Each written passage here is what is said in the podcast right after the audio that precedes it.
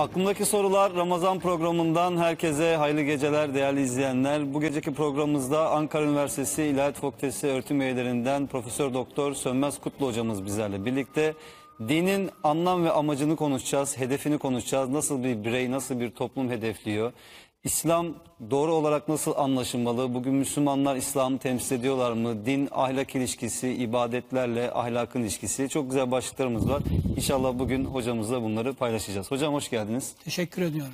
Ee, başlığı birlikte belirledik hocam. Güzel de bir, önemli bir başlık oldu. İsterseniz hemen öyle başlayalım. Ee, dinin amaç ve hedefi nedir dedik. Nedir hocam dinin amaç ve hedefi? Aynı zamanda İslam'ın din olarak ayrıcı nitelikleri nelerdir?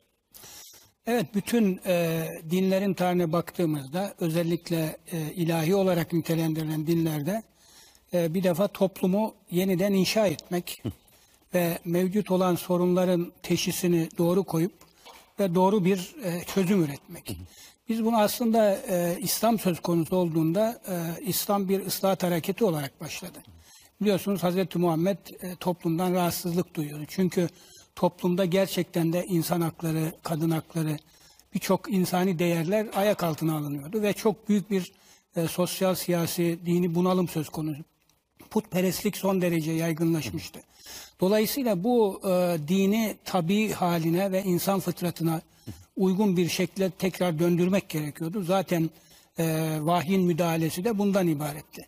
Ama din, e, İslam söz konusu olduğunda din olarak e, en ayrıcı niteliklerine bakacak olursak, öncelikle e, İslam denen şey bir defa fıtrata uygun. Yani insanın tabiatında olan e, tabi eğilimlerini bütünüyle ortadan kaldıran bir din değil. Yani insanın garipsemeyeceği, fıtratına Tabii. aykırı olmayacak. İnsanı Yani kendine yabancılaştıran değil de insanı kendine daha yakınlaştıran. yakınlaştıran. kendisine yakınlaştırmakla beraber etrafına yakınlaştıran, bir güven telkin eden. Aynı şekilde toplumun karşısında da e, güvenilir bir şahsiyet kılması söz konusu.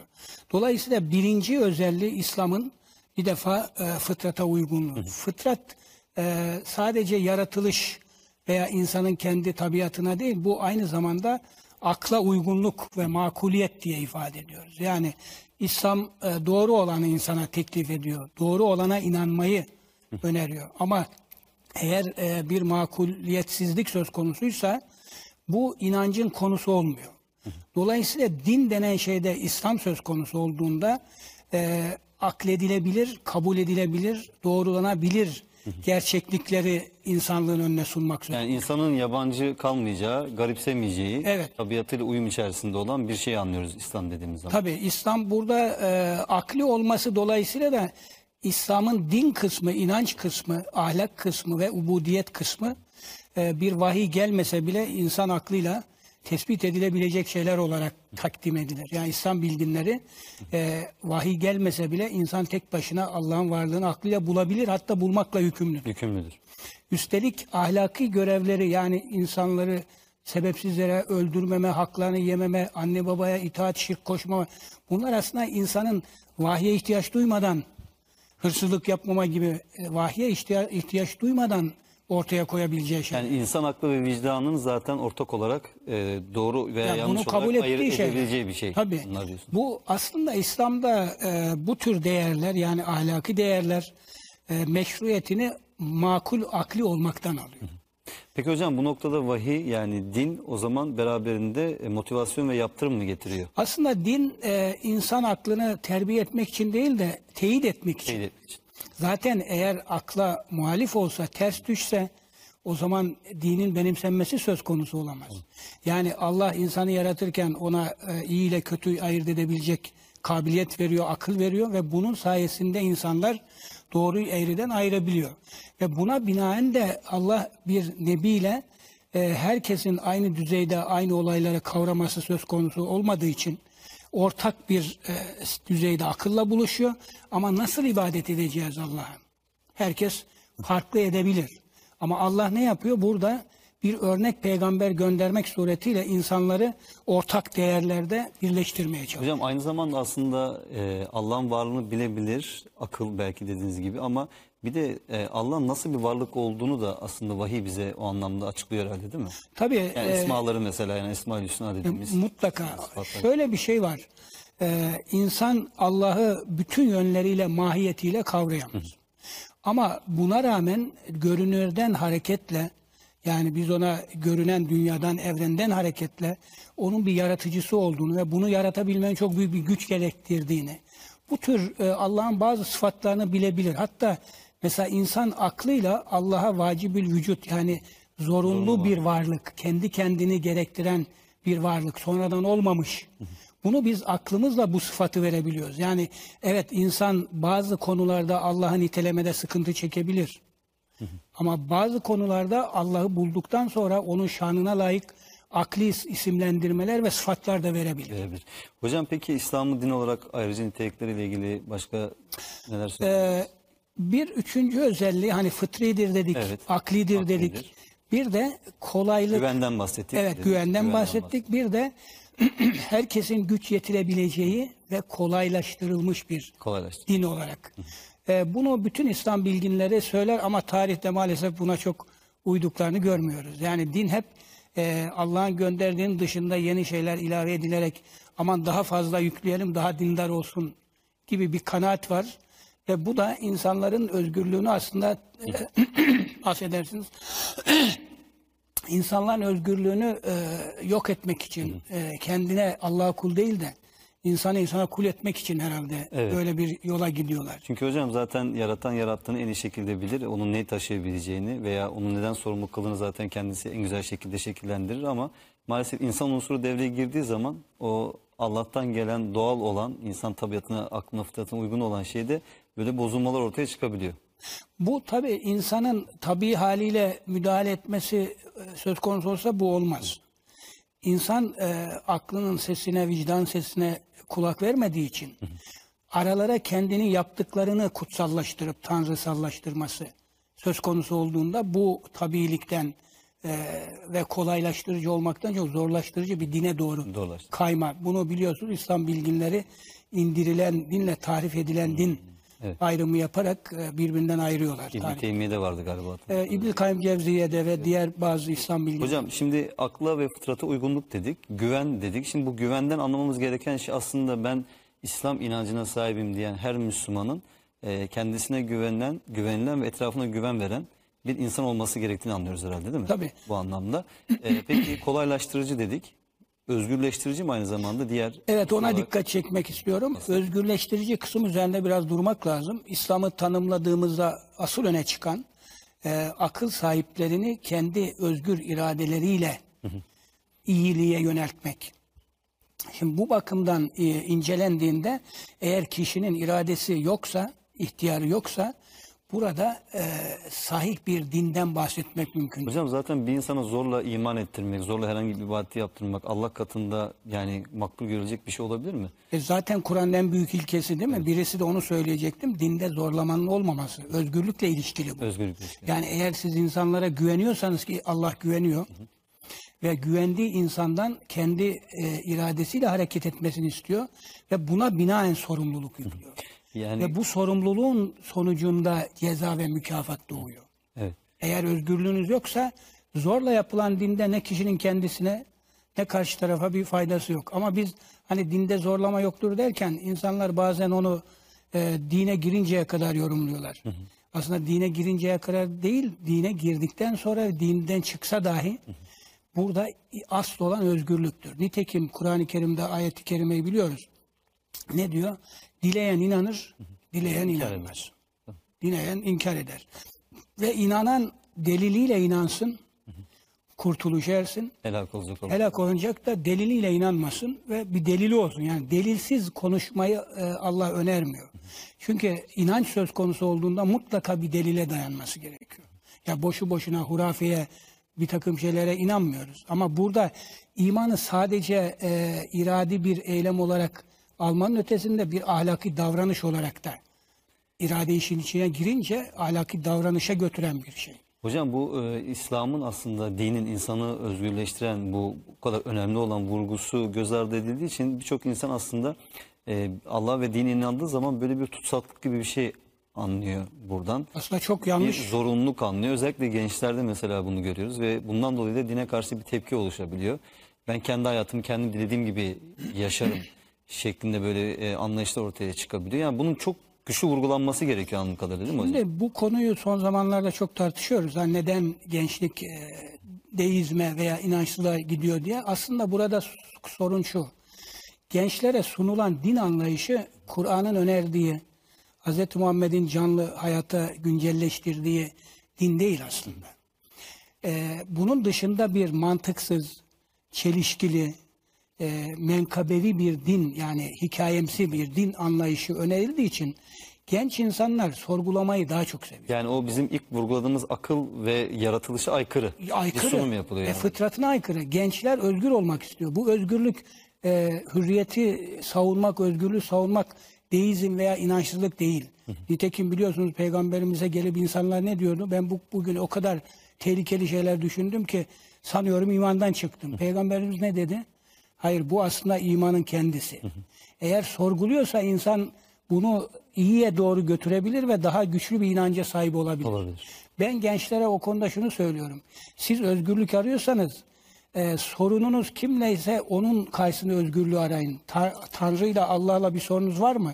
Yok. Asıl sorun anlatılanlarla. Anlatılanlar. Dolayısıyla o mantıklı olmayan din insanları zehirliyor. Yani bazı Müslümanların yaptıklarını Allah ve dine fatura etmemiz Dine fatura gerekir. ediyorlar. Bu anlamda. O aslında o ilgili cemaatti, tarikatti, mezhepti. Onların din anlayışlarını dinle aynıleştirdiğimizde insanlar ona karşı çıkmayı bazı insanlar o o kişiler çocukların, gençlerin dinsizliğe doğru gittiğini sanıyor. Bence bu sorgulama çok olumlu bir sonuç da verebilir. Yeter ki bu gençleri doğru bilgiyle destek. Doğru bilgiyle buluşturabilelim. Buluşturabilelim. Zaten aklına ve fıtratına uygun olduğu için onu makul yani. görecektir. Hocam onun biraz detaylarına gireceğiz ileride. Gireceğiz, konuyu konuşmak istiyorum ama bu noktada başka bir şey var mı? Ee, Ee, bir başka konu tabii din söz konusu olduğunda biz e, bu güven kültürünü biraz e, ıskaladık daha çok üzerinde durmak gerekiyor. Yani peygamberimizin döneminde bir bir kişi Müslüman olduğunda bir defa e, ahlaki açıdan kendisi e, parmakla gösterilebilecek bir noktaya gelmesi için sürekli bir çaba içerisinde oldular. Yani ahlaki meziyetleri taşıyabildiği kadar taşımaya çalıştılar. Ve bunun akabinde insanlar e, hiç kimseye korku ve ümitsizlik aşılamadılar. İslam'ın en önemli şeylerinden birisi en tehlikeli, en buhranlı, en kritik dönemlerde bile e, yese düşmemek. Yani sürekli Allah'ın e, günah işleyebilir insan. Acziyeti var. E, ümitsizliğe düşmemek. Ve bir gün mutlaka bu insanın doğruyu bulabileceğini e, hesaba katmak. Ben burada şöyle diyorum. Allah insana güveniyor dedik ya. Çünkü insan eğer inanırsa ve fıtratına uygun davranır, aklına uygun davranırsa etrafına da güven telkin edecek. Nitekim e, peygamberimizin de mi birçok şeyinde sözünde ne diyor? İnanan Müslüman nedir? E, kendi etrafına e, zarar vermeyen, herkesin ondan emin olduğu kişidir. Bu emin olmak neyle olabilir? Hem kendisi kendiyle barışık olacak. Kendisi toplumla barışık olacak ve kendisi Tanrısıyla barışık olacak. Ve bu barışıklık olduğu zaman insanlar arasında güvenilir bir şey olacak. Burada e, özellikle bir konuya dikkat çekmek istiyorum. İslam'ın e, e, din anlayışında, dünya görüşünün merkezinde insana itibar ve insana e, bir e, keramet atfetmek var. Değer. Yani değer atfetmek vardır. İslam'da hiçbir insan inançsız da olsa asla mutlak öteki değildir. Bir gün mutlaka doğrular karşısında ikna olabilir. Ve bu ikna ile e, İslam'a da insanlığa da büyük hizmetleri dokunabilir. Bunu Hazreti Ömer'i düşünelim. Tabii. Eğer Hazreti Ömer inançsız diye mutlak öteki ilan edip ya İslam'da böyle bir tabir yok. Bu bize sosyolojide the others Evet. tırnak içinde kullanıyorum. Bize geçti. Şimdi önüne gelen kendi ce- cemaatinden olmayan, mezhebinden olmayan, görüşünden olmayana hemen the others diye diğerleri bir böyle ya bir düşman gözüyle Yani bakabiliyorlar. dine e, Muhalif. sahip çıkmak diyelim hocam belki değil mi bir anlamda? Dinin sahibi ilan etmek kendilerini. Kendileri gibi düşünmeyen herkesi temsilcileri gibi. temsilcileri gibi. di- Kendileri gibi düşünmeyen herkesi de din dışı. din dışı görüyor. Görmek. Aslında e, yani Allah'ın yarattığı olan insan e, akıl sahibi olduğu sürece, hayatta olduğu sürece asla öteki değildir.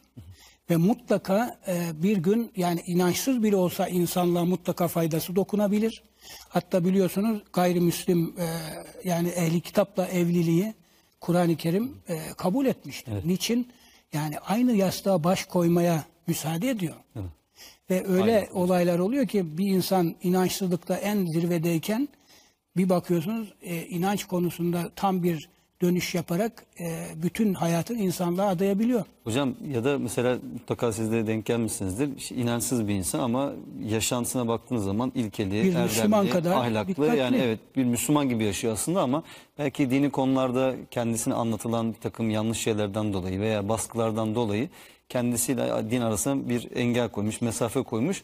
Doğru bir şeyle buluştuğu zaman mesela vahiyle buluştuğu zaman bakıyor ki Çok doğru. yani tabiatına uygun bir şey bu ve onu kabul edebiliyor. Zaten İslam'ın bu en e, ayrıcı özelliklerinden birisi insani değerlerle ilahi değerleri çatıştırmaması.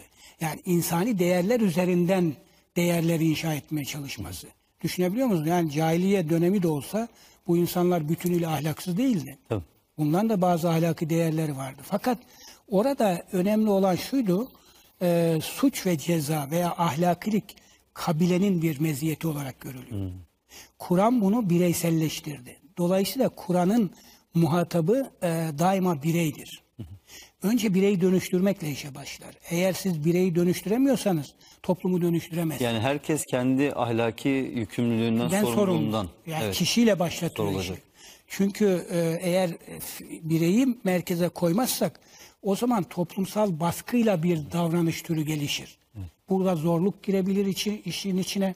Bir de e, çok enteresandır. İslam'da inancın e, asıl e, kaynağı e, hiç kimsenin dokunamayacağı e, kalple tasdik diyoruz ya. Oraya kimsenin müdahalesi söz konusu değil. Onun için amellerle burada iman arasında bir ayrım yapılır. Çünkü buraya hiç kimse müdahale edemez ve asıl özgürlük oradadır. Onunla olursa iman geçerlidir. Evet. Akılla desteklendiği Onu ölçmek de mümkün değil aslında. onu ölçemeyiz. Yani, hiçbir kimsenin elinde bir imanometresi yok. Şunun bunun imanını ölçmeye. Hatta çok Sonra böyle bir yükümlülüğümüz de yok hocam aynı zamanda. Tabii Bunu da ifade bir- etmek lazım. Yani Yani. Bunu şöyle temellendiriyorum ben. Ee, inançsızlık e, evet yani bir bakıma nedir? Allah'ın yaratılışına, yarattığına e, uygun bir sonuca varmadığı için e, bir tür e, nasıl diyebiliriz? Olumsuz bir davranış olarak bakabiliriz.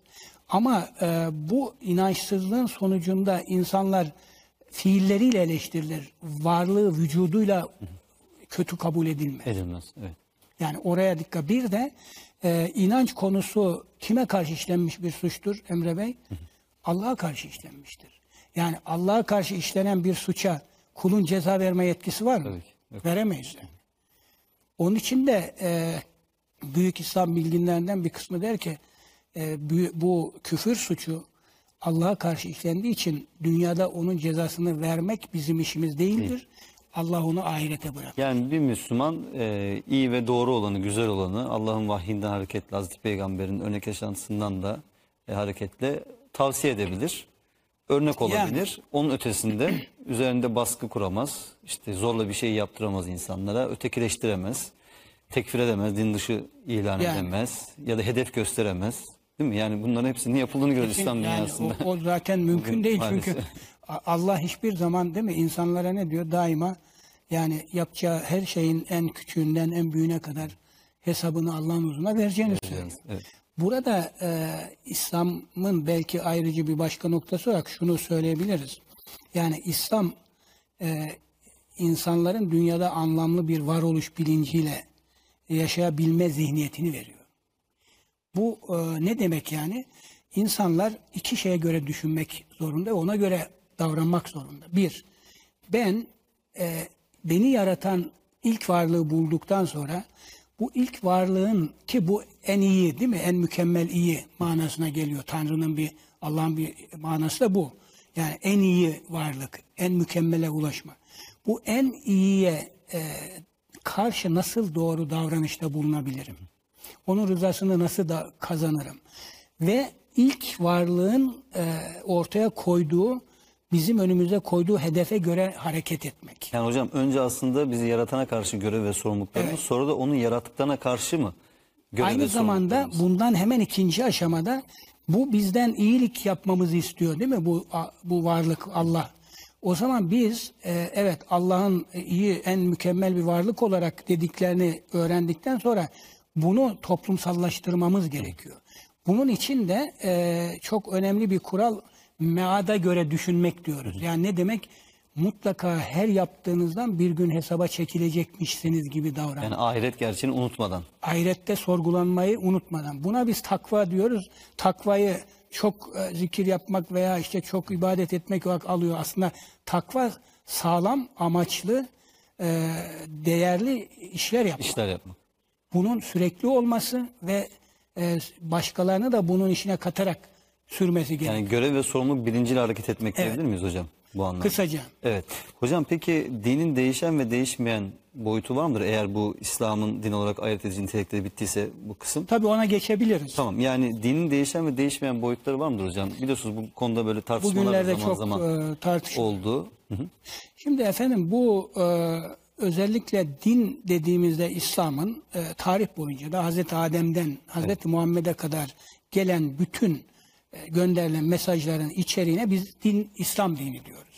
Yani İslam son peygamber Hazreti Muhammed'e gelmiş değil sadece. Bu anlamda İslam aslında yeni bir din değil. Tabii yani bütün gönderilen mesajların adı. Allah'ın dini dendiğinde Hazreti Adem'den bugüne kadar. Bu dinin e, üç önemli bölümü var. Kurucu unsurları var. Bunlardan birisi e, tevhid ve inanç boyutu. İnanç esasları diyoruz. İkincisine ahlak diyoruz. Üçüncüsüne ibadet ve muamelat diyoruz. Bu ibadetle muamelat kısmı şeriatın içine de koyuyorlar. Bunu biraz açalım hocam. Bunu açalım. Ee, inanç konusunda e, İslam bilginlerinin ortak bir kanaati vardır. Derler ki hiçbir kimse inanç koyamaz.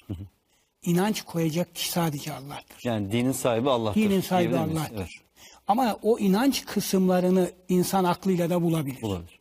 Fakat buna rağmen yani biz kalkıp mezhebi bir esas olarak bir şey belirleyip tutup bunu iman esası olarak koyamayız. Koyamayız. Mesela bugün e, işte Şiilikte imamet anlayışı değil mi? Bir mezhebi esastır. Bunu dinin esası gibi, iman esası gibi koyamayız. Onun için bugünlerde ne diyor artık Şii ulema? Bu mezhebi esastır, iman esası değil. Hepsi kabul etmese de. Evet. Bizde de e, tartışılan konulardan birisi mesela kader konusu, benzeri konular. Bunlar bir mezhebin esası olabilir ama hiçbir zaman İslam'ın temel inanç esası haline getirilmesi Yani İslam'ın temel inanç esası olacak bir şey mutlaka Allah'ın kitabında vahide yer alması ve gerekiyor. bu Hazreti Adem'e de, Hazreti İsa'ya da, Musa'ya da, bütün peygamberlere inmiş olması gerekiyor ki sorgulamada eşitlik olsun. Yani burada değişkenlik olmaz. Burada değişkenlik olmaz. Bunun yorumları değişebilir. Yani birisi işte ahiretle ilgili şöyle der, şöyle delillendir, Allah'ın varlığını şu şekilde. Bunlar normal. Ee, ikinci kısım e, ahlak kısmı. Aslında ahlak kısmı da değişmiyor. Tabii bu yöresel ahlaki bazı prensipler, şeyler olabilir. onlar kültür boyutu değişebilir. Ama bugün bütün ilahi dinlerde dikkat ederseniz işte on emir denen veya daha fazla çıkaran değil mi? İsra suresinde sıralanan ya bütün bunlar Yahudilikte, Hristiyanlıkta hatta tanrısız dinlerde bile bunların bir kısmı var. Evrensel ilkeler. Evrensel yani. ilkeler. Bunlara biz ahlaki e, değerler diyoruz. Ahlaki değerlerin şekli dinlerde belki uygulama değişebilir ama özü itibariyle değişmez. Bu ahlak kısmı da değişmediği için burada herhangi bir yenilenme veya başka bir şey e, buraya bir müdahale söz konusu değildir. Üçüncü boyut e, ubudiyet ve muamelat. İbadetler kısmında ibadetlerin mahiyeti tarih boyunca değişmedi. Yani mesela namaz kılmak dua olarak farklı biçimlerde de olsa Hep vardı. hepsinde vardı. Fakat bizim son din İslam ya son, son din diyorum son mesajda bütün bu önceki e, peygamberlere gelen ve kimisi ayakta durarak kimisi secde halinde bütün bunlar bir araya getirmek suretiyle ne oldu? Daha e, şekli, ritüeli, vakti belirlenmiş bir hale konuldu. Bu kısmı değişti ama değişmeyen ne var? Var olan bir yüce güce karşı şükran borcu olarak Özü, ubudiyet. özü hep aynı yani. Öz aynı. E, bu kısımda değişmiyor. Yani zekat diye bugün yaptığımız insanın malını değil mi e, kazancından başkalarına yararlandırma bunlar değişmeyen şey. Ama miktarıydı vesairesi değişir. E, diğer kısma gelince bu kısım e, yani hukuk, ahkam kısmı diyoruz. Bütün değişkenlik bu ibadetlerin şekli ve şemaliyle ahkamın şeklinde. Bunlar her peygamberden peygambere değişebilen şeyler. Biz bu kısma şeriat diyoruz. Evet, Kur'an'da böyle söylüyor zaten. Kur'an'da bunu söylüyor. Size farklı şeriatlar Ayet-i kerimede her bir ümmete farklı şeriat. Fakat burada bir sorun var. Peki evet inanç değişmiyor. İnanç esasları değişmiyor. Ee, ahlak değişmiyor özü itibariyle. Ee, ubudiyet de değişmiyor. Peki ibadetin şekilleri e, ve diğer taraftan e, ahkamın şekli ve biçimi neye göre belirlendi? Bunu e, bütün tarihçiler, kültür tarihçileri, e, hukukçular e, ne diyorlar? E, Kur'an-ı Kerim geldiğinde bir ıslahat hareketi başlattı. Yani mesela kadınlarla ilgili değil mi? Hiç itibara alınmayan bir e, kesim ki bu insanlığın çok önemli bir kesimini oluşturuyordu ve bu kesim yok sayıldı ve e, hakları gizleniyordu. E, mal gibi muamele görüyordu. işte ibadethanelere sokulmuyorlardı vesaire. Kur'an-ı Kerim öyle bir adım attı ki ama o günün toplumunda bu atılan adım çok önemliydi fakat son haline getirilmemişti. 23 yıl boyunca da bu kadınlar konusunda ıslahat son noktaya varmadı. Ne yaptı?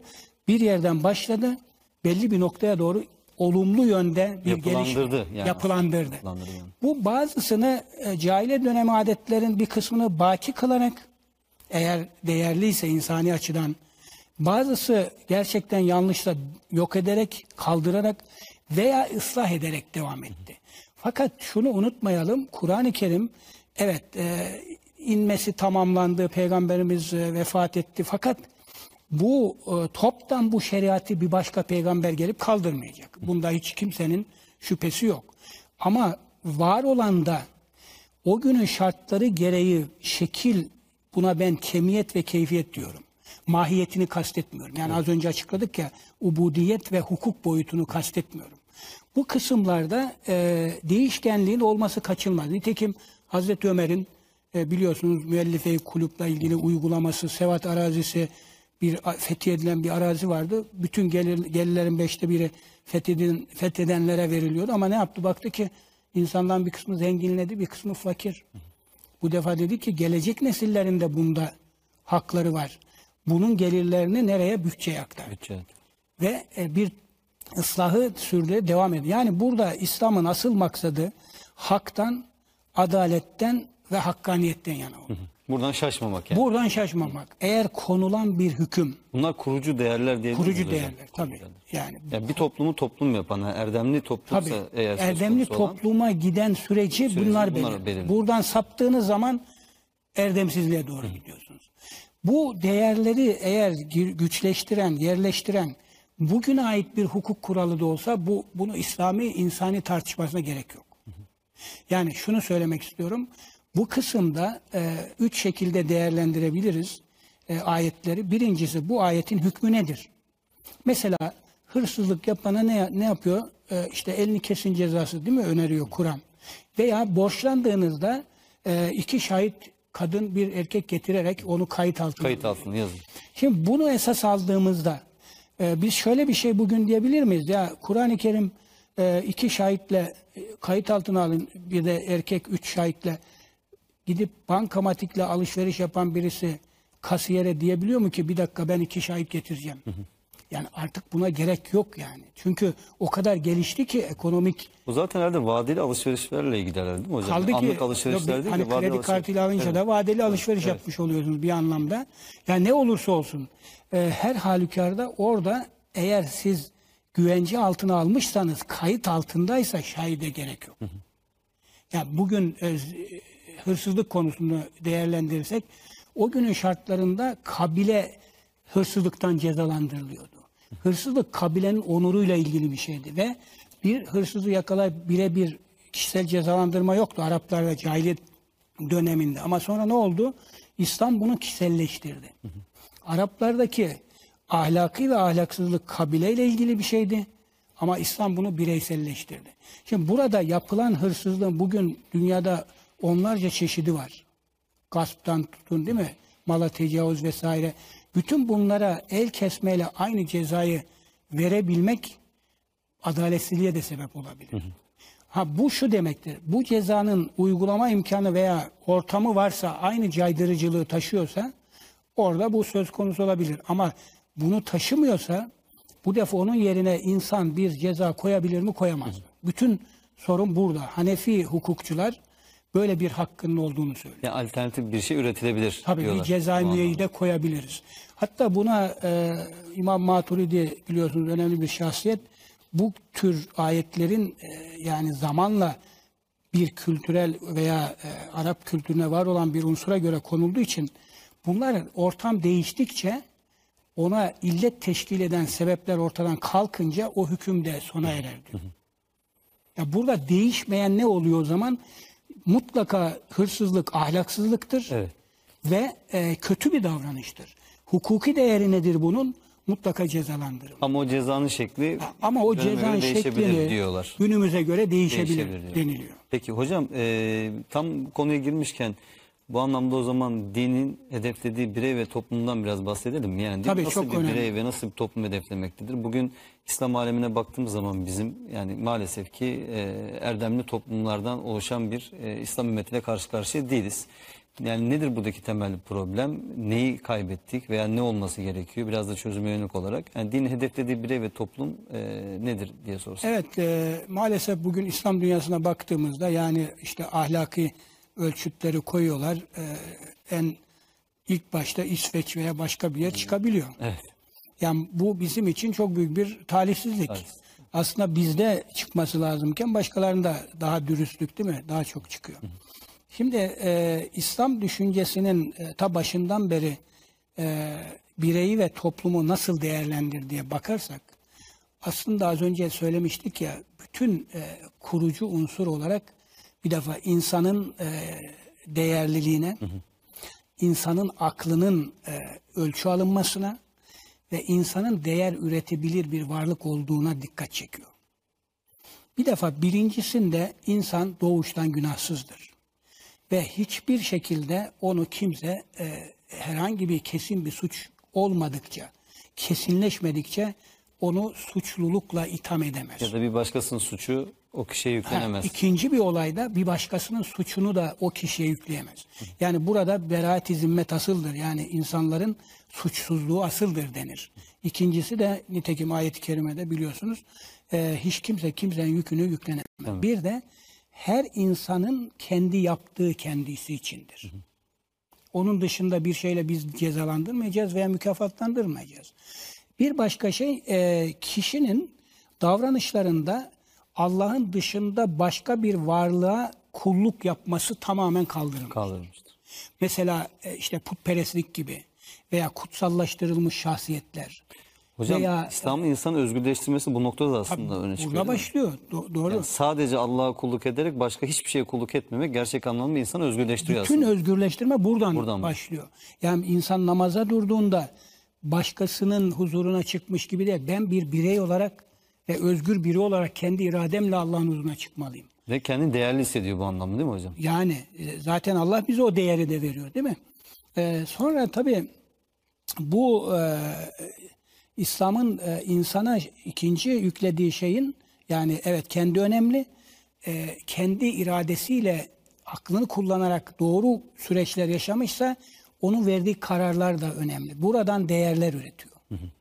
Bu hiçbir zaman insani olanla İslami olanı böyle bir çatıştırma dikotomisi haline getirip e, efendim bu insanidir, İslam'da yoktur, beşeridir falan demek doğru değil. Yani doğru olan her şey, hak olan her şey, gerçek olan İslam'ın da malıdır. Zaten gerçek hak olduğu için de Allah onu ister. Yani bizden istiyor değil mi? Ee, bir başka nokta e, bu insana sorumluluk verdiği gibi e, şunu öneriyor. Siz bütün fikirleri dinlemek durumundasınız. Nitekim hani bütün fikirleri dinlerler ama en güzeline uyarlar. Bu ne demek? Biz fikir üretmek durumundayız. Üretilen fikirleri duymak zorundayız, dinlemek zorundayız ama onun hangisinin daha doğru olup olmadığına kim karar verecek? Biz kendimiz karar veririz. Hocam buradan o zaman şunu da anlayabiliyoruz herhalde. Ee, düşünmek en tabii e, olay bir insan için. Demek bizden farklı düşünenlere de bu anlamda aslında saygı, Saygı göstermek. göstermek gerekiyor. Dikkat ederseniz Kur'an-ı Kerim'de Yani tek doğru Firavun'un- benim dediğim bildimdir dememek yani. dememek lazım. Her zaman Kur'an şunu söyler. Bir bilen üzerinde bir başka bilen var. Hocam bu aynı zamanda farklı düşüncelerin de zaten doğal olarak e, ortaya çıkacağını da göstermiyor mu ayet? Yani Bunu da- dinlemek olması için değil mi? Farklı şeyden dinlemek. Tabii tabii. Hatta Kur'an bunun çıkmasını istiyor. Ne diyor ayet-i kerimede? Sizi farklı farklı milletlere ayrılık tanışasın. Tanışmak gidip e, selamlaşmak değil. Mesela e, aynı alanda bir spor yapıyorsunuz değil mi? Yarış. Yani içinizdeki kabiliyetleri geliştirip bir medeniyetin parçasına getirdiğinizde tanışma oluyor. Çok büyük sanatkarlar ne yapıyor? Bütün dünyayı buluşturuyor değil mi? Yani Kur'an-ı Kerim hiçbir zaman bu insanın içindeki en olumsuz gösterilen veya gösterilen bir duyguları tamamen yok etmek istemiyor. Bunları kontrol edip hatta terbiye edip eğitip bütün insanlığın hizmetine sunmak istiyor. Bazı İslam bilginleri şunu söyler. Mearif e, ve insandaki yani değerlilik mearif ve talimdedir, eğitimde ve öğretimde ve e, medeniyettedir der. Yani ne demek? Siz bu değerli eğilimleri her ne kadar tehlikeli gibi gösterse de bunları eğiterek, akılla kontrol ederek, terbiye ederek bütün insanlığın ortak değeri haline getirebilirsiniz. Ama bazı çevreler, mesela bazı sufiler ne diyorlar? İçindeki o duyguları yok etmek. Böyle bir İslam'ın böyle bir şeyi yok, bireyi yok. Allah'ın bizden böyle bir isteği yok. Böyle bir isteği yok. Çünkü insanın zaafıyla insan büyüktür. Zaten o duyguları da yaratan Allah değil mi hocam? Yani esas olan şey Tabii, o duyguları kontrol tabii. etmek. Helal dairesi içerisinde Tabii. iradesini kullanarak insanın imtihan da böyle bir şey değil mi zaten? Yani onu zaten e, gerçekleştirirseniz imtihanı da başarmış oluyorsunuz. Nitekim bizim kültürümüzde bu e, Yunus olsun biliyorsunuz Ahmet Yesevi buna çok önem veriyor. Yani bir defa insanı sevmeyen ve insanı e, dün, din ve dünya görüşünün merkezine değerli bir varlık olarak koymayan hiçbir din, ideoloji e, amacına ulaşamaz. Yani kalp kırdıktan sonra Yani değil mi? Karşı bir şey, bir tarafı. şey, bir şey yapmanızın çok bir anlamı kalmıyor. İslam'ın amacı zaten kalpleri imar kazanmak. etmek, kazanmak. İmar etmek ve kazanmak bu anlamda. Nitekim Ahmet Yesevi'nin çok güzel bir e, diz- dizesi vardır. Der ki, e, bakın ne kadar enteresan. E, sünnet imiştir, kafir de olsa incitme anı, kuday andan bizar olur. Yani Allah bir kulu kafir bile olsa gereksiz yere incitmekten Allah rahatsızlık duyar. Rahatsızlık. E biz zaten ahlakı İslam öyle tanır. En iyinin rızasını kazanmak demek değil mi? Rızasını kazanmak onun yarattığı akıl sahibi varlıkların değil mi? Değerli kabiliyetlerine e, saygı duymak. Onları insanlığın ortak değeri haline dönüştürmek. Burada e, özellikle şuna da dikkat çekmek istiyorum. E, hani dedik ya bireye ne şu- şöyle bir şey yok İslam'da. Yani bir insan Müslüman oldu, efendim gitti bir mezhebe, meşrebe, şuna buna mensup oldu. E tamam bir çok mükemmel bir insana, onlar insanı kamil diyorlar ya. Ona tabi oldu ve ahlaklı oldu. Böyle bir şey yok. Hazreti Muhammed için bile Kur'an-ı Kerim'de ve inneke le ala hulukin azimdi. Ne demek? Ahlaki bir e, düstur üzeresin. Daima kendini geliştiren.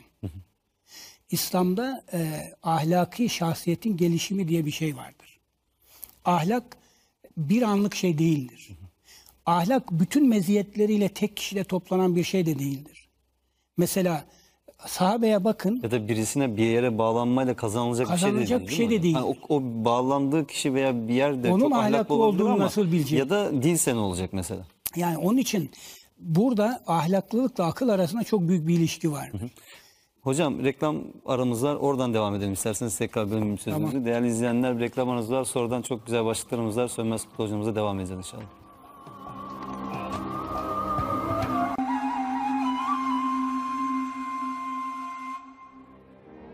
Evet aklımdaki sorular Ramazan programımız Profesör Doktor Sönmez Kutlu hocamızla kaldığı yerden devam ediyor. Hocam eee, İslam Kur'an nasıl bir birey ve nasıl bir toplum hedefliyor demiştik. Onunla ilgili galiba Evet, reklamda bir- söyleyeceğiniz bir şeyler vardı. Onu söyleyip diğer başlığımıza Geçelim. geçebiliriz. Topluma gelince e, Emre Bey, Kur'an-ı Kerim'in dikkat ederseniz birçok ayetin sonunda tekrarladığı işte e, bilgi toplumu, Düşünen düşünen toplum, Sorgulayan toplum. sorgulayan toplum. Bunlar aslında bizim için çok güzel örnekler. Kuruluşunda da buna çok güzel örnekler sergiledi sahabe. Değil mi? Bir konu olduğunda ne yapıyordu? Peygamberimize soruyorlar. Bu vahiy mi? Yoksa e, sizin kendi fikriniz mi? Biz bugün birçok sorunu eğer bu şekilde sorabilsek çözeceğiz. Vahiy almadığını bildiğimiz halde bu kutsallaştırılmış bazı insanların kendilerini sorgulanamaz bir düzeye çekip değil mi? Otorite. Otorite olarak sunmalarını anlamak mümkün değil. Yani hem İslam'ı temsil ettiğini söylüyorlar hem de peygamberi sorgulamaya açık ama kendisi vahiy almadığı halde sorgulamaya açık değil. Ee, tabii burada bir başka e, konuda Kur'an-ı Kerim'in Hocam burada istediği... çok özür dilerim. Şunu da diyebilir miyiz o zaman? Mesela eğer ki e, vahiy değilse, peygamberimizin kendi kişisel görüşüyse kendi kişisel görüşünde hata yapabilir pekala ve bunu düzeltmek de bir erdem değil midir? Yani doğru olanı söylemek. Yoksa ona biat etmek. Yani sen nasıl olsa Allah'ın elçisisin. Sen ne dersen o olur. Böyle bir böyle bir peygamber Bu yapıcı yok. bir şey mi hocam? Bir mümine yakışır mı bu? Bu zaten böyle bir peygamberle Ya medeniyet peygamberimiz kuramaz. böyle bir şeyden hoşnut olur mu? Mümkün değil. Yani çünkü istişare ed- diyor değil mi ayet yani? Tabii bana- şeye baktığınızda peygamberimizin hayatında ya kendi düzeltiyor hatasını ya sahabe düzeltiyor ya da 20'ye yakın yerde Kur'an-ı Kerim düzeltiyor. Ama yani şunu soruyor herhalde değil mi Allah Resulü? Yani gerekçe istiyor yani. Hani eğer ki bunun Mutlaka. yanlış olduğunu Tabii. söylüyorsanız gerekçe nedir? Düşünüyor, makul geliyorsa evet. Peki böyle yapalım. Tabii nitekim iyisi Hendek aslında- değil mi? evet. Hendek Savaşı'nı şehirde e, mu- Medine'yi şehirden savunmayı. Ya olması gereken erdemli davranış bu aslında. Budur, Bunun bize tabii. örnek olması lazım değil mi hocam? Yani Tabii. Ya burada zaten e, söz konusu olan şu toplumda her e, bir kişinin görüşünü alıp bütün toplumu ona mecbur etmek değil. Toplumdaki uzmanlıklara kulak vermek. Yani siyasetse siyasetin İşin uzmanlığı, verilmesi aslında. Liyakat ve ehliyeti öne çıkarıp değil mi? Bunları bir de Kur'an-ı Kerim'in e, istediği bütün toplum hiç günah işlemeyen böyle e, erdemli toplum olacak diye bir şey yok. Mutlaka içinde günah işleyen de olacak. Ya bunu biz şöyle tarif ediyoruz ben şahsen. E, Kur'an e, Allah'ın e, hedeflediği, istediği toplum e, iyiliklerin, adaletin ve hakkaniyetin galip geldiği bir toplum. galip geldi. Yoksa hiç suç işlenmeyen bir toplum değil. Yani Böyle bir sağduyulu toplum. insanların, erdemli Galip geldi. insanların galip geldiği. Ama düşünen, akleden, sorgulayan değil mi? Toplu ibadet edebilen, toplu hayırda yarışabilen böyle bir toplum istiyor. Ama hiçbir zaman bir grubun dini temsil iddiasıyla ortaya çıkıp dini parça parça edip değil mi? Kur'an-ı Kerim'de bizzat belirtiyor. Kendini dinin e, mümessiliymiş, gerçek temsilcisiymiş Allah'tan gibi yetki almış gibi davranmasına karşı çıkıyor. Böyle bir şey yok. Yani şahıslara da böyle bir otorite vermiyor, toplumlara da vermiyor. Toplumlar arasında hayırda yarışı öneriyor. Hocam e, ibadet konusu çok önemli Kur'an-ı Kerim'de ama biz nedense İslam dediğimiz zaman, Müslümanlık dediğimiz zaman ibadeti de çok daraltmışız. Sadece bir takım şekilsel Maalesef. ibadetler aklımıza geliyor. Namaz kılmak, oruç tutmak işte ama tabii ki bunlar son derece önemli ibadetler olmakla birlikte aslında bunlarla sınırlı değil. Müslüman olmak da, İslam olmak da bir anlamda. E, yani çok ibadet ediyoruz ama ibadet ettiğimiz oranda ahlaklı Değil. değiliz. Çok ibadet ediyoruz ama ibadet ettiğimiz oranda dürüst değiliz. Ticaretimizde Maalesef. böyle, insan ilişkilerimizde böyle, toplumsal olarak böyle.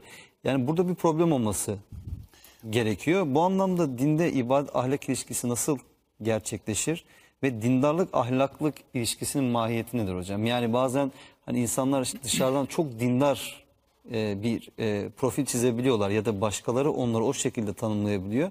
Ama eylem ve söylemlerine baktığınız zaman Tam maalesef tersi. ki tam tersi bir şeyle karşı karşıya geliyoruz. Yani bu nasıl olmalı ve buradaki problem nedir?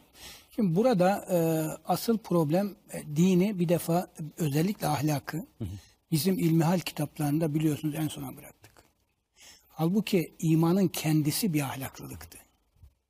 Eğer siz imanın içerisinden ahlakı çıkardığınızda, ibadetin içerisinde ahlakı çıkar, hukukun içerisinden ahlakı çıkardığınızda ne olacak? E, orada İslam'dan bahsetmek zor. Yani namazın en ince ayrıntısına kadar detaylarına gömüldük. Parmağımız nasıl duracak, Ha. elimiz nereye nasıl duracak, gözümüz nereye bakacak falan derken Ama orada içindeki kaybolduk. muhteva boşaldı. O ruh, öz maalesef ki boşaldı. Bu neden oluyor? Ee, Emre Bey şöyle bir şey var. Tabii insanlar e, belli bir süre sonra bunu böyle ritüel haline getiriyorlar. Tekrar taklitle yapıyor. Evet.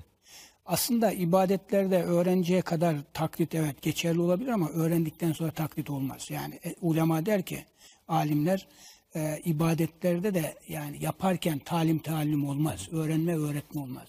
Onu bilerek, isteyerek ve kendi arzunuzla yapacaksınız. Özüne nüfuz ederek. Özüne tabii ihlaslı, samimiyetle yapmak zorundasınız. Buradaki şekilperestlik biraz şeyden kaynaklanıyor. Bizim e, Allah'ın ne demek istediğine değil de dediğine yoğunlaşıyoruz. Yani namaz kılın diyor. Ben bir örnek vermek istiyorum. Oruç ayındayız biliyorsun.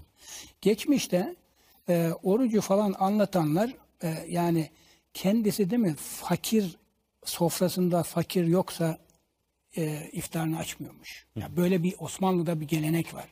Kapılar açık.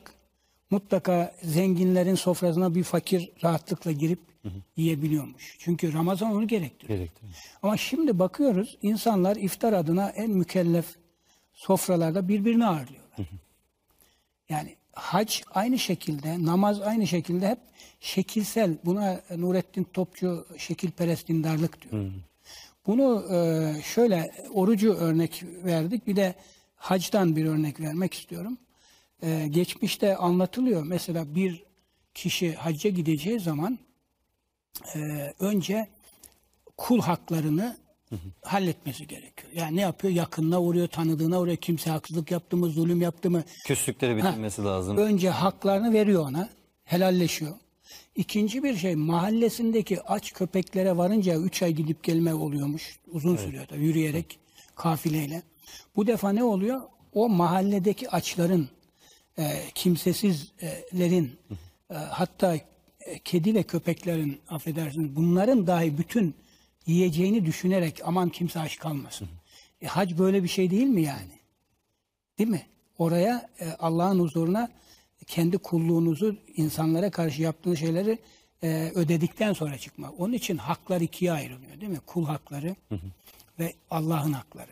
Kulun haklarını affettirmek mümkün değil. Ancak gidip o kuldan helallik almak, zarar verdiyseniz zararını tazmin etmek. Telafi etmek aynı Telafi zamanda. etmek yani gerekiyor. sadece sözlü bir şey değil değil mi hocam? Tabii. Yani hakkını helal et. Mutlaka. Adam belki nezaketen helal edebilir ama Etmeyebilir yani eğer ki zarar uğratmışsan onu Tabii. telafi etmen gerekir. mutlaka onu telafi etmesi gerekiyor. Dolayısıyla geçmiş ulema e, sufilikte de bu çok işlenmiştir aslında. Çok büyük sufilerden birisi Hakimet Tirmizi biliyorsunuz. Her bir ibadetin ilelül ibadet adıyla yani felsefesi adıyla eser yazmış. Bugünlerde bunların birisi de Türkçe'ye çevrildi. E, yani namazı musalli olarak şekilsel kılmakla mukim bir salat birbirinden farklı. Mesela orada bunu anlatıyor ben e, eserinde okumuştum. Yani e, şekilsel olarak ben namaz kılıyorum kılmak ayrı bir şey.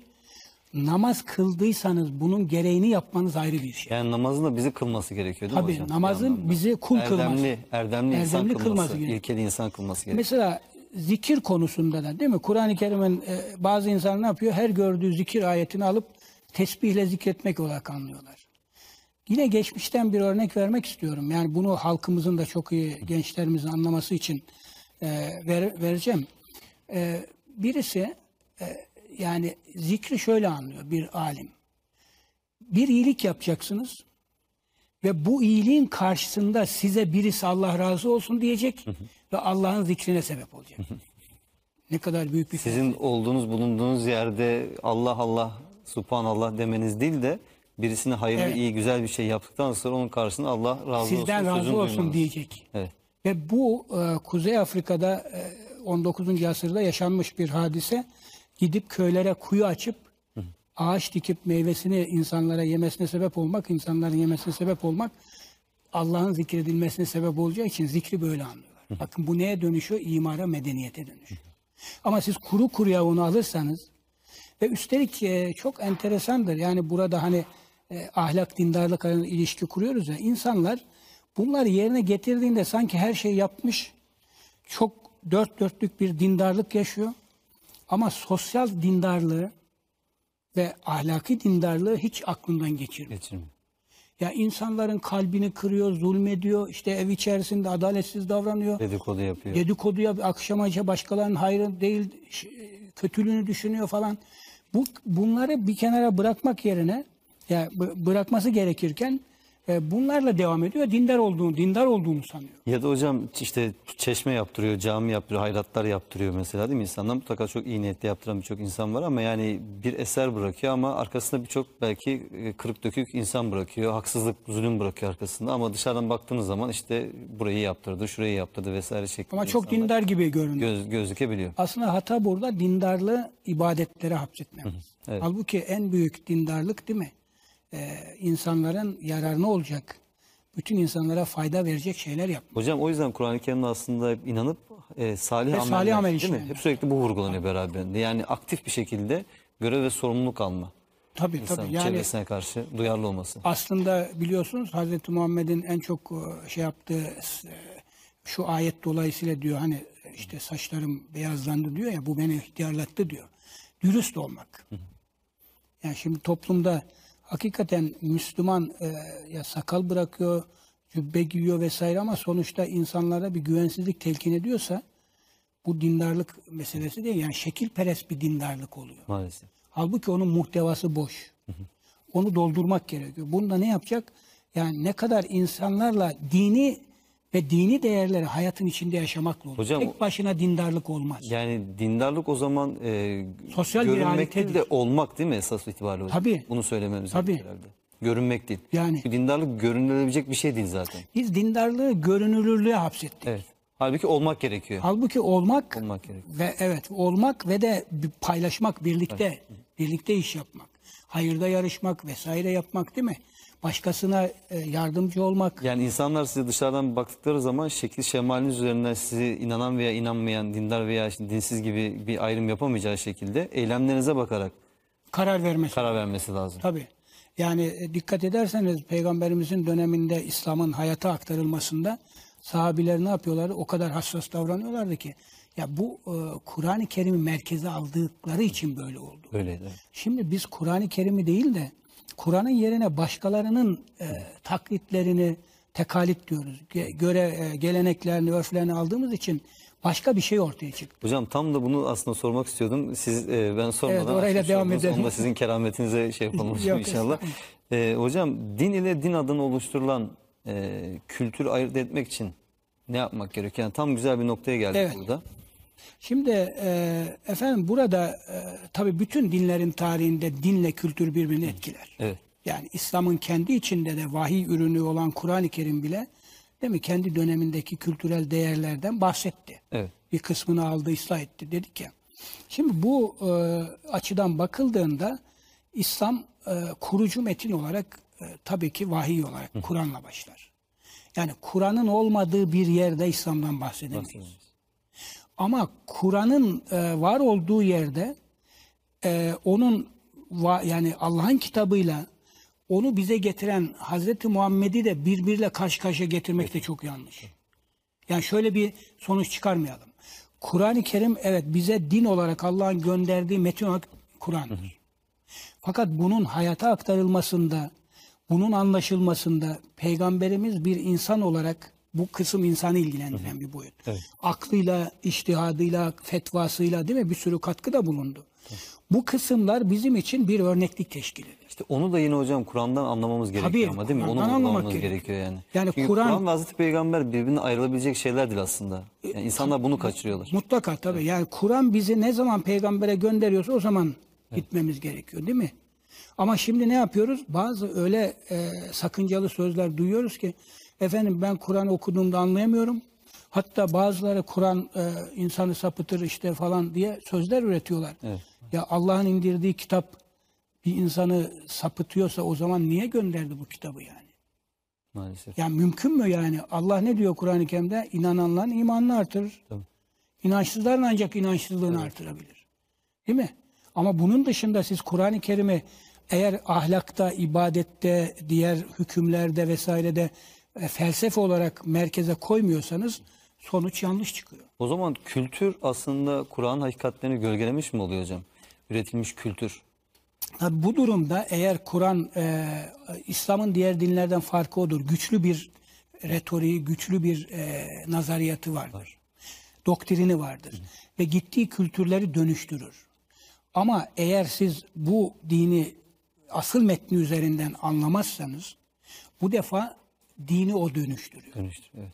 Ve bugün gidin Orta Asya'ya gidin, Uzak Doğu'ya gidin. Yani o kadar enteresan e, ritüeller, ibadetler geliştirilmiş ki Kur'an tarafından bundan onaylanabilmesi mümkün değil. Mümkün değil. Yani hiçbir mantığı yok.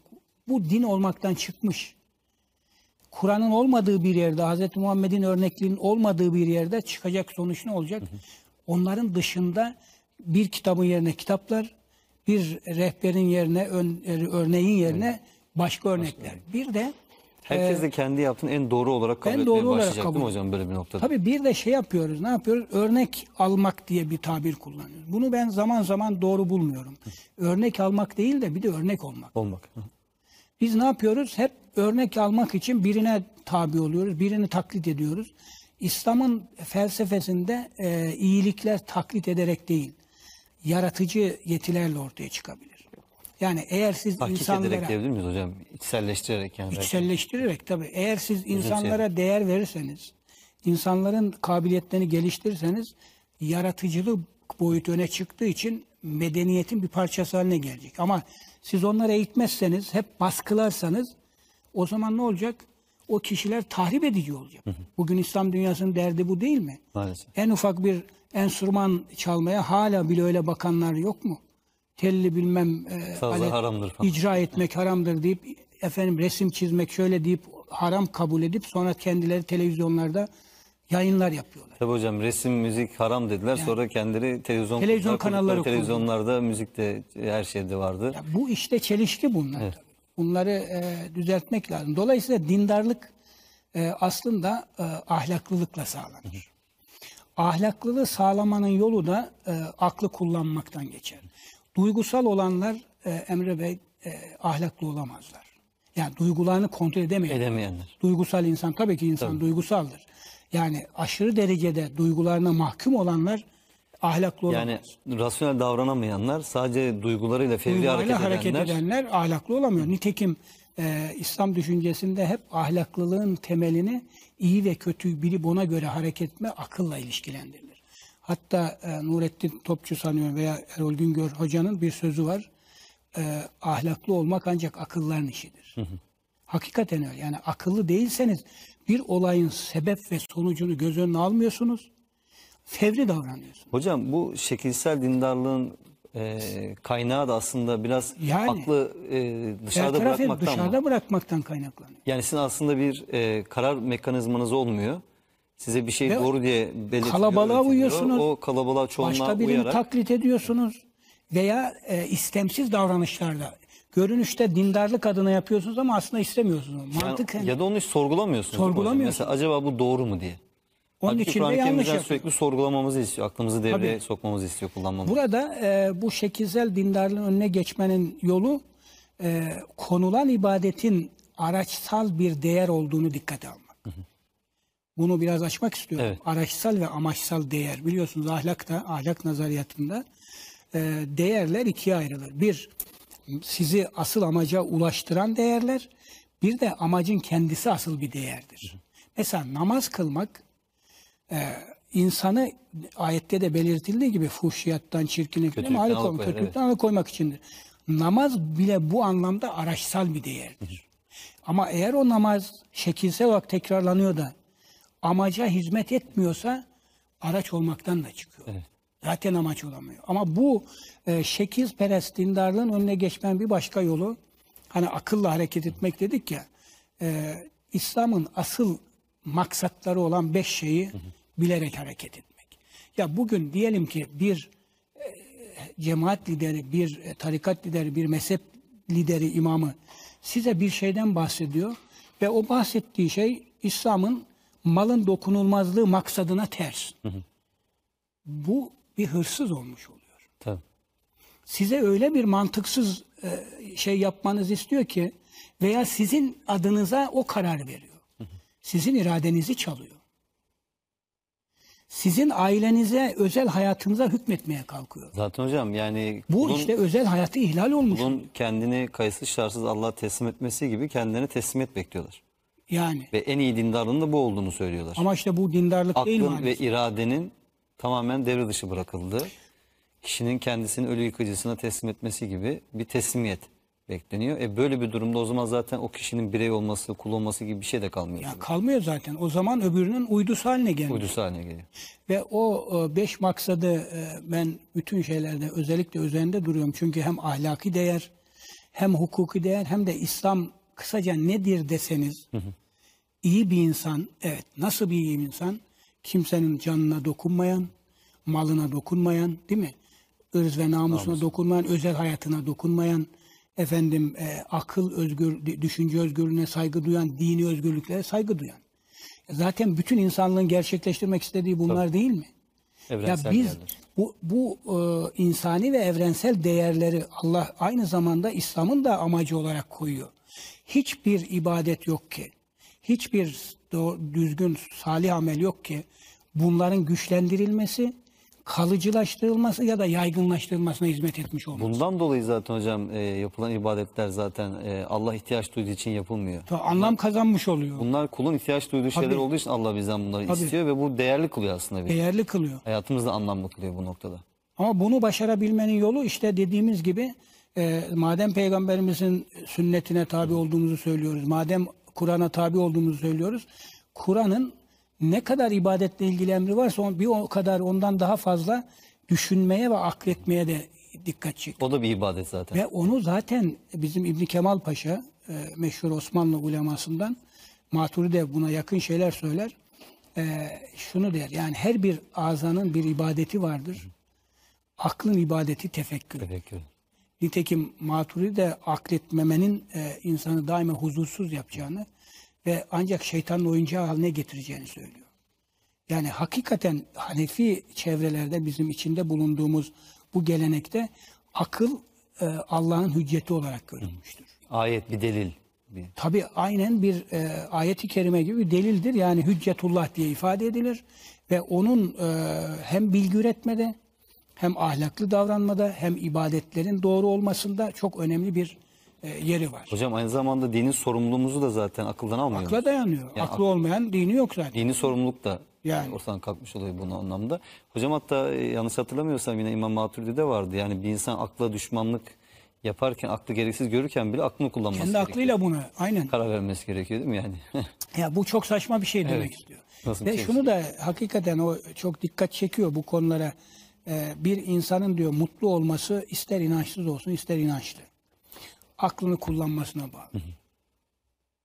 Zaten yani eğer aklını kullanıyorsa inançsız olan da değil mi o zaman ikna olarak evet.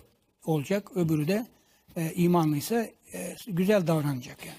Hocam peki biraz bu e, mezhepçilik konusuna geçelim istiyorum. E, Olur, geçelim. Öncelikli olarak hocam bu mezhepçilik nedir? Bir anahtarla bunu bir anlayalım. Sonra da mezhepçiliğin beraberinde getirdiği problemler neler? Çünkü bugün biz İslam dünyasının Maalesef. en önde gelen problemlerin başında geliyoruz. Bu hizipçilik, mezhepçilik anlayışının.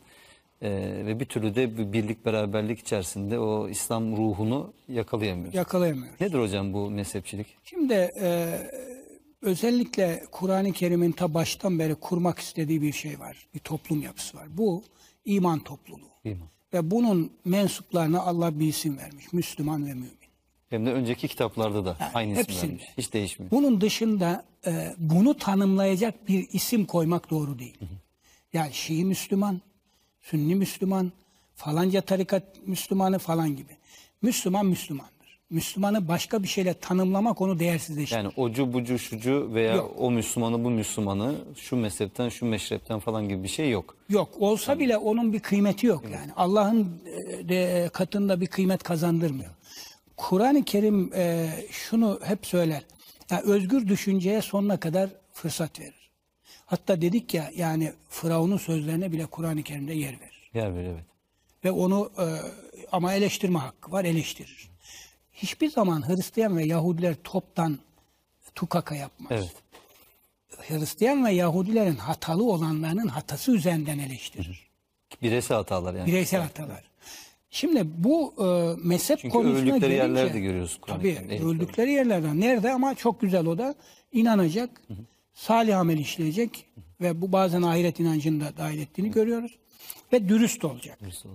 E, bu mezheplere gelince e, aslında mezhepler e, yani kişilerin din karşısındaki tutumlarını, yaşadıkları sorunlar karşısındaki çözümlerini ifade eden bir şey. Eskiden görüşü, değerli görüşü olana mezhep sahibi denirdi. Şimdi e, görüşü olmayanlar mezhepçilik yapıyor. Yani çok e, ilginç bir nokta hocam burası. Aslında bu mezheplerin oluşma sürecinde e, mezheplerin kendine nispet edildiği mezhep imamları e, ortaya bir görüş koyan, bir Ve bir tez koyan, sorun çözmek iddia için var. koyan, bir sorun çözmek için ve aslında düşünce zenginliğini beraber Aynen. getirmek içinken Aynen. veya benim dediğim doğrudur, din budur veya Öyle bir ben Allah adına konuşuyorum şeklinde bir iddiası Asla. yokken bugün o mezheplere inandığını söyleyen insanlar maalesef ki hakikati kendini temsil ettiğini iddia Ve ediyorlar. en büyük hata burada e, İslam'ın hakikatini şahıslar, onun eserleri ya da bir mezhep üzerinden kurmak. Kurmak. Bu İslam'ı marjinalleştiriyor ve evrenselliğini e, ne yapıyor? Marjinal duruma getiriyor. Hocam bu aslında daha önce Eli Kitab'ın da kendi içerisinde bu Yaşadığı fiziklere şey. e, girdiğini Kur'an-ı Kerim'de de dikkat çekiliyor. Tarihsel süreçte de biz bunu görüyoruz ve işte Katolik ve Ortodokslar arasında özellikle Protestanlar arasında bir farklı mezhepten olması sebebiyle işte insanların birbirlerini öldürdükleri Aynen. çok örnekle karşı karşıyayız tarihte. E, İslam dünyasına baktığımız Bunu yaşıyor İslam tarihine Bu daha beter itibaren maalesef ki bu hatalardan ibret almamışız. Maalesef. Fazlasıyla yapıyoruz. Bugün de hala yapmaya devam ediyoruz. Şimdi burada e, bir insanın farklı görüş belirtmesi kadar tabii bir şey yok. Ona saygı duymak lazım. Fakat sorun şurada.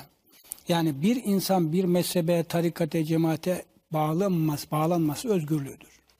Ama tarikatçilik, cemaatçilik ve mezhepçilik yaptığı zaman Problem orada çıkıyor. problem başlıyor. Peki ne zaman başlıyor bunlar?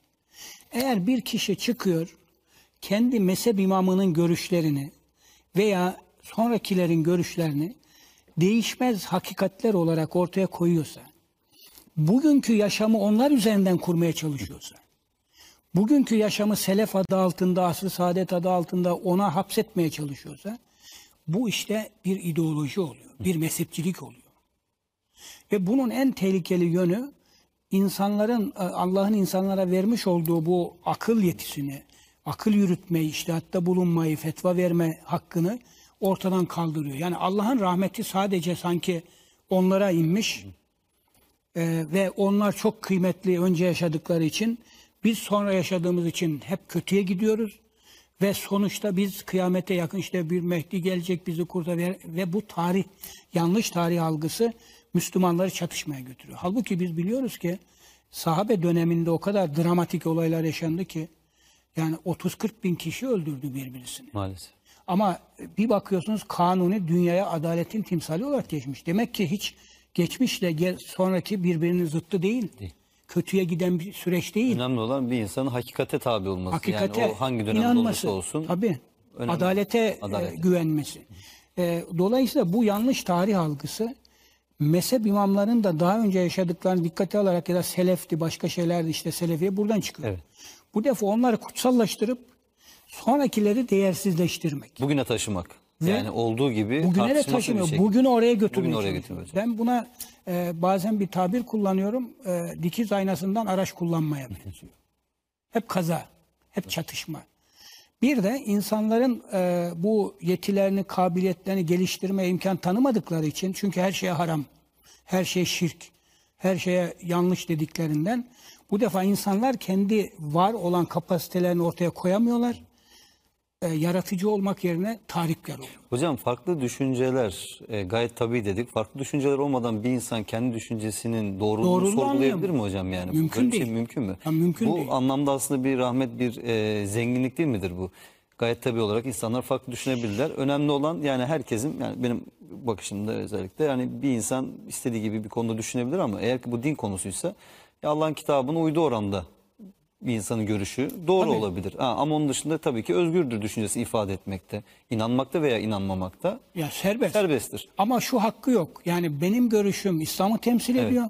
Benim görüşüm mutlak doğru. Bir diğerininki etmiyor. Ve başkası bana uyduğu takdirde doğru. Doğrudur. Senin doğru olduğunu kim söyleyecek?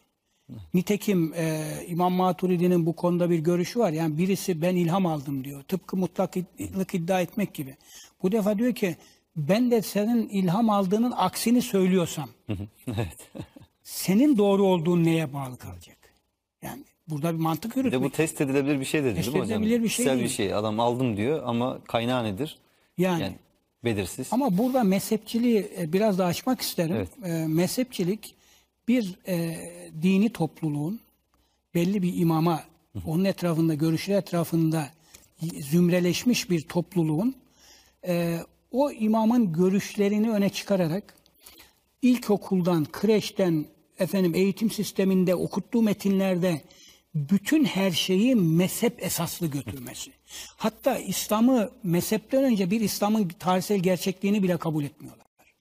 Bu noktanın aslında çok dikkat edilmesi gerekiyor. Biz biliyoruz ki az önce ele aldığımız İslam'ın ahlak boyutu, ubudiyet boyutu, e, diğer taraftan inanç boyutu mezhepler yokken vardı. Mezheplerin varlığına borçlu değil bunlar. Yani peygamberimizin döneminde herhangi bir mezhep yok. Ahlakıyla değil mi? Ahlakıyla, ibadetiyle yaşanıyor mu? Yaşanıyor. Bir mezhep söz konusu mu? Değildi. Böyle bir şey ihtiyaç da duyulmuyor. Böyle bir ihtiyaç da yoktu. Ama şimdi ne yapıyoruz? Biz e, bu İslam'ın tarihsel gerçekliğini bir kenara bırakıp sanki İslam mezhepçilikle başladı. Şia diyor ki ilk Şii imam Hazreti Muhammed'dir. Sünniler diyor ki işte odur. En akıllı mutezile bile bizim mezhebimiz işte Hazreti Muhammed üzerinden Cibril'e oradan Allah'a kadar uzanıyor diyorlar. Yani geçmişte yalnız şöyle bir durum vardı tabi. İnsanlar Kur'an'la ilgili konuşurken, Kur'an'dan beslenirken şunu diyebiliyorlardı. Benim Kur'an'dan anladığım budur. Allahu alem bi murad. Doğrusunu Allah En iyisini bilir. Allah bilir. Tabii. Şimdi ne yapıyorlar veya mezhepçilik ne yapıyor? Şunu söylüyor. Benim Kur'an'dan anladığım hatta şunu diyelim, şöyle diyelim. Allah benim gibi düşünüyor. Düşünün. Yani Ve ne kadar benim gibi söylüyor. Ve Kur'an haşiyede kalıyor. Yani Kur'an'ı kendi görüşünü desteklemek için e, kullanıyor aslında. Yani Kur'an'ın ne dediğine bakmıyor da kendi e, inancının kabulünü Kur'an'ı söyletmeye çalışıyor. Doğrultmaya ve söyletmeye Doğrulatmaya çalışıyor. Halbuki Kur'an'ın e, mesajı esas alınsa, o makazda esas alınsa birçok görüşünü kendisi test etmek zorunda kalıyor. Bir de biz e, bu e, klasik dönemde, ilk dönemlerde mezheplerin e, bir özelliği vardı. Mezheplerin kendi içinde bir iç kritiz, kritiği vardı. Mesela İslam medeniyetinin iç kritiğini e, Mutezile yapıyordu ve filozoflar yapıyordu. Veya e, Sünni kesimde en çok bunu yapan Ashab-ı Rey olarak Ebu Hanife ve taraftarları yapabiliyor. Yani Ebu Hanife bir öğrencisi itiraz ettiği zaman gerekçesini soruyordu. Değil mi hocam? Tabii ya mesela Ebu Hanife'nin fikir üretmesini bugünkü Hanefi diye geçinenlerle bir kıyaslayalım. Ebu Hanife'nin e, kurmu bir mezhep kurmadı başta. Evet. Öyle bir iddiası yoktu. Ebu Hanife sorun çözmek üzere bir ekip oluşturmuştu. Ben ona sivil fıkıh hareketi diyorum. Hiçbir siyasi şeyin etkisinde değildi. Ve sorun ortaya koyuyorlardı, tartışıyorlardı. Hiçbir zaman Ebu Hanife demiyordu ki benim görüşüm budur, e, siz bana tabi olun. Böyle bir şey yok. Ebu Hanife'nin etrafında 40'ı aşkın büyük düzeyde uzman vardı. Her biri bir görüş koyuyordu ortaya ve bunların hepsi kaynaklara kayda geçirildi. En son Ebu Hanife konuşuyordu. Dikkat edin Ebu Hanife'nin e, Şafii gibi veya başka ben onu eleştirmek için de söylemiyorum ama Şafii gibi veya başka alimler gibi birden fazla Ebu Hanife yok. Bir tane Ebu Hanife var. İstikrarlı Mesela- yani şeyinde. Yani- Metodu var yani kendine ait. bir duruşu var. Ee, Şafii bakıyorsunuz Mısır'da farklı düşünebiliyor. Bağdat'ta çünkü tek başına düşünüyor. Daha önceki düşüncelerimi bırakın diyor değil mi? Daha Mecbur kalıyor. Fetvalarım tarafı. Ama Ebu Hanife öyle değil. Ebu Hanife bütün şartları, bütün durumları hatta kazayı diye ifade edilen hani farazi diye yani olması muhtemel olan olayları da gündeme getirebiliyorlardı. Onun için Ebu Hanife'nin ortaya koyduğu e, mezhep eğer bir mezhep diyeceksek tek kişilik bir mezhep değildi. Bir ekibin ortak oyuyla ortaya konulan bir şeydi. Ve bunun içerisinde mezhep içi bir çoğulculuk vardı.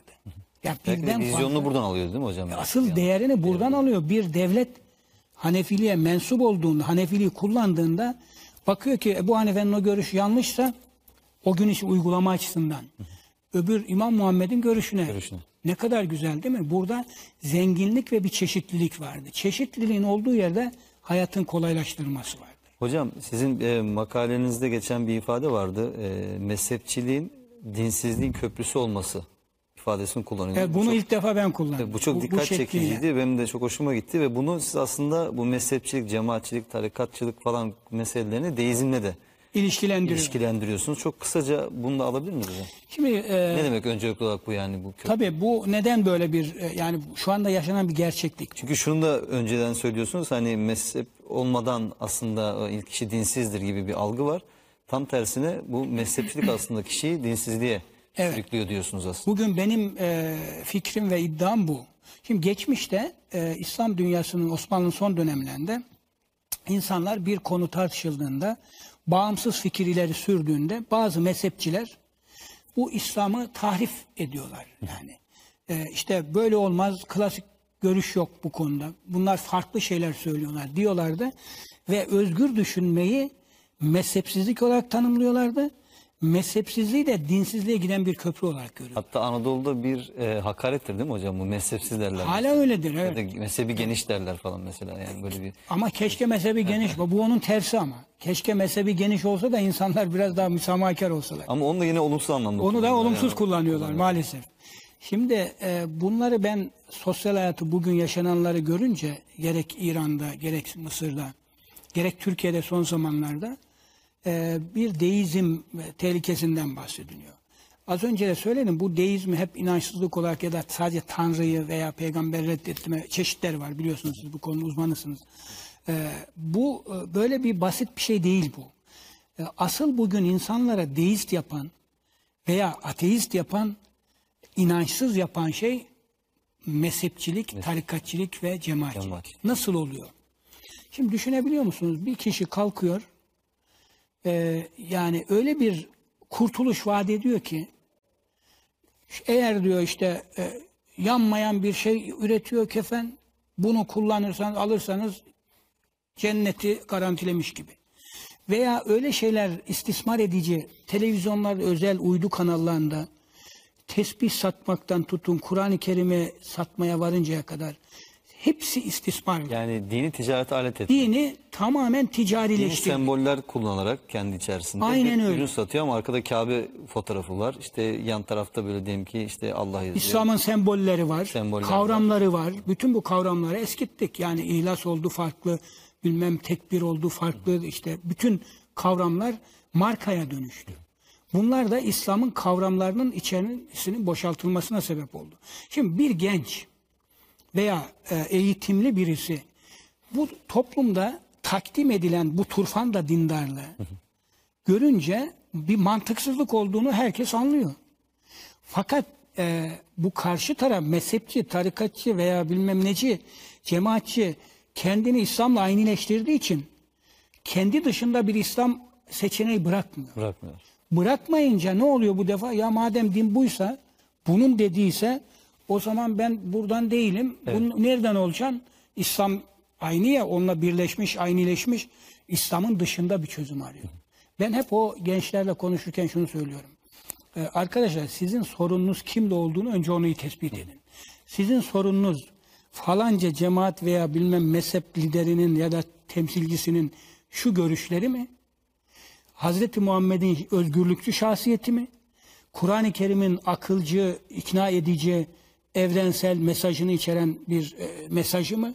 Yoksa e, sevginin kaynağı olan Tanrı mı? Allah Yani mı? sorunu doğru tespit etmek Sorunu gerekiyor tespit ve onu etmek fatura gerekiyor. etmek gerekiyor değil mi hocam? Bir şey Tabii. fatura edecekse. E biz sorunu tespit edemeyince üstüne üstlük bir de bütün sorunların çözümünü bir şahıs üzerinden kurmaya çalışınca bir kitap üzerinden hep onu okumak üzerinden hakikatleri e, tahkim etmeye çalışınca bu defa diyor ki demek ki bunun dışında bir İslam yok.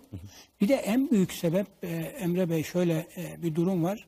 Maalesef şimdi ilkokul kreşe varıncaya kadar Türkiye'de bu e, cemaatçiliğin veya tarikatçiliğin, mezhepçiliğin eğitimiyle başlıyoruz din eğitimine. Maalesef. Çocukların zihninde şöyle bir şey oluşuyor. İslam dendiği zaman falanca tarikat, falanca mezhep, falanca. Kurtuluş orada gibi bir de. Orada görüyor. Onun dışında bir İslam ortak paydası verebiliyor muyuz? Yani şunu düşünebiliyor mu bir öğrenci? Ya benim bu gördüklerim e, İslam'ın tarihsel sürecinde dinle kültür dedik ya, dinin kültür boyutu ve sonradan oluşmuş döneme ait tarihsel olaylardır. Ve bunun öncesinde değişmeyen bir tarihsel gerçeklik var. Ve bu İslam'ın ahlakı belli, ibadeti belli, şu belli, bu belli. Bunu yeniden kuruyormuş gibi her şeyi bir e, mezhep üzerinden kurmak niye bunu yapıyoruz? Eleştiremiyor. Kur'an-ı Kerim'i Kur'an'ın o eleştirici e, uslubunu almayınca bu defa hiçbir şey eleştiremiyor. Hocam öyle ki yani dini aslında bu en mezhepçi eğitim oluyor Evet yani dinin en temel değerlerini aslında erozyona uğratıyorlar. Ee, hak, hukuk, adalet neredeyse hiç yok. Ee, ama işte kendileri gibi düşünmeyen insanları hedefe koyuyorlar. İşte bazı ilahiyatçıları diyelim ki hedefe koyuyorlar. İşte Maalesef. Kendilerinden farklı düşündükleri için bir taassup e, egemen oluyor ve bir şekilde hakikati biz temsil ediyoruz. Bizim dediğimiz doğrudur. Bizim gibi düşünmeyen insanlar da Yanlıştır. aslında işte bu dini saptırıyorlar veya işte insanların itikadını bozuyorlar şeklinde söylemlerle maalesef ki bir şey sunuyorlar pazara. Ama Allah'ım Bu olsun. mantıklı da değil. Değil. Evet. Ama yani dediğiniz gibi şu anda hakikaten Türkiye'de e, aslında İslam'ın üç yorumu söz konusu. Yani dünyada böyle. E, bunun birisi maksatları esas alıp İslam'ın o temel değerlerini akıl merkezli, akli meşruiyetle düşünenler. İkincisi işte tarihte e, menkıbeleşmiş, şahısların kutsallaştırılmasına dayalı batıni bir yorumla hayatı devam ettirenler, yorumlayanlar, İslam'ı yorumlayanlar. Üçüncüsü de doğrudan doğruya geleneği, o biriktirilerek gelen, bazen bulanmış, bazen karışmış, tahrif edilmiş, hurafelerle bulanmış. Bu geleneği, gelenek üzerinden dini yaşamak isteyenler. Ama hocam ciddi bir uyanış görüyorsunuz değil mi sizde? Yani Ben- çok şükür Allah'ım olsun. Tabii, Genç mutlaka, kardeşlerimize de mutlaka. İnsanları hani İslam nedir dediğimiz zaman artık o hani klasik gelenekselleşmiş anlayışın çok ötesinde düşünen, sorgulayan, işte bilimle ilgilenen, işte e, okuyan, araştıran, Tabii. e, Kur'an-ı Kerim'i anlamak için çaba sarf Çaba eden, sarf eden. Kur'an'a talebelik yapan böyle ciddi bir kesim de oluşuyor. Allah'ım olsun. Çok Yani Türkiye'de lazım. e, son zamanlarda böyle büyük bir e, de- dip dalga var. Ama bazıları bunu sorgulama adına ateizm, deizm diyerek farklı yöne çekmek. çekebiliyorlar. Evet. Bunu e, bunu yapmamak. Saptırıyorlar yani. saptırıyorlar.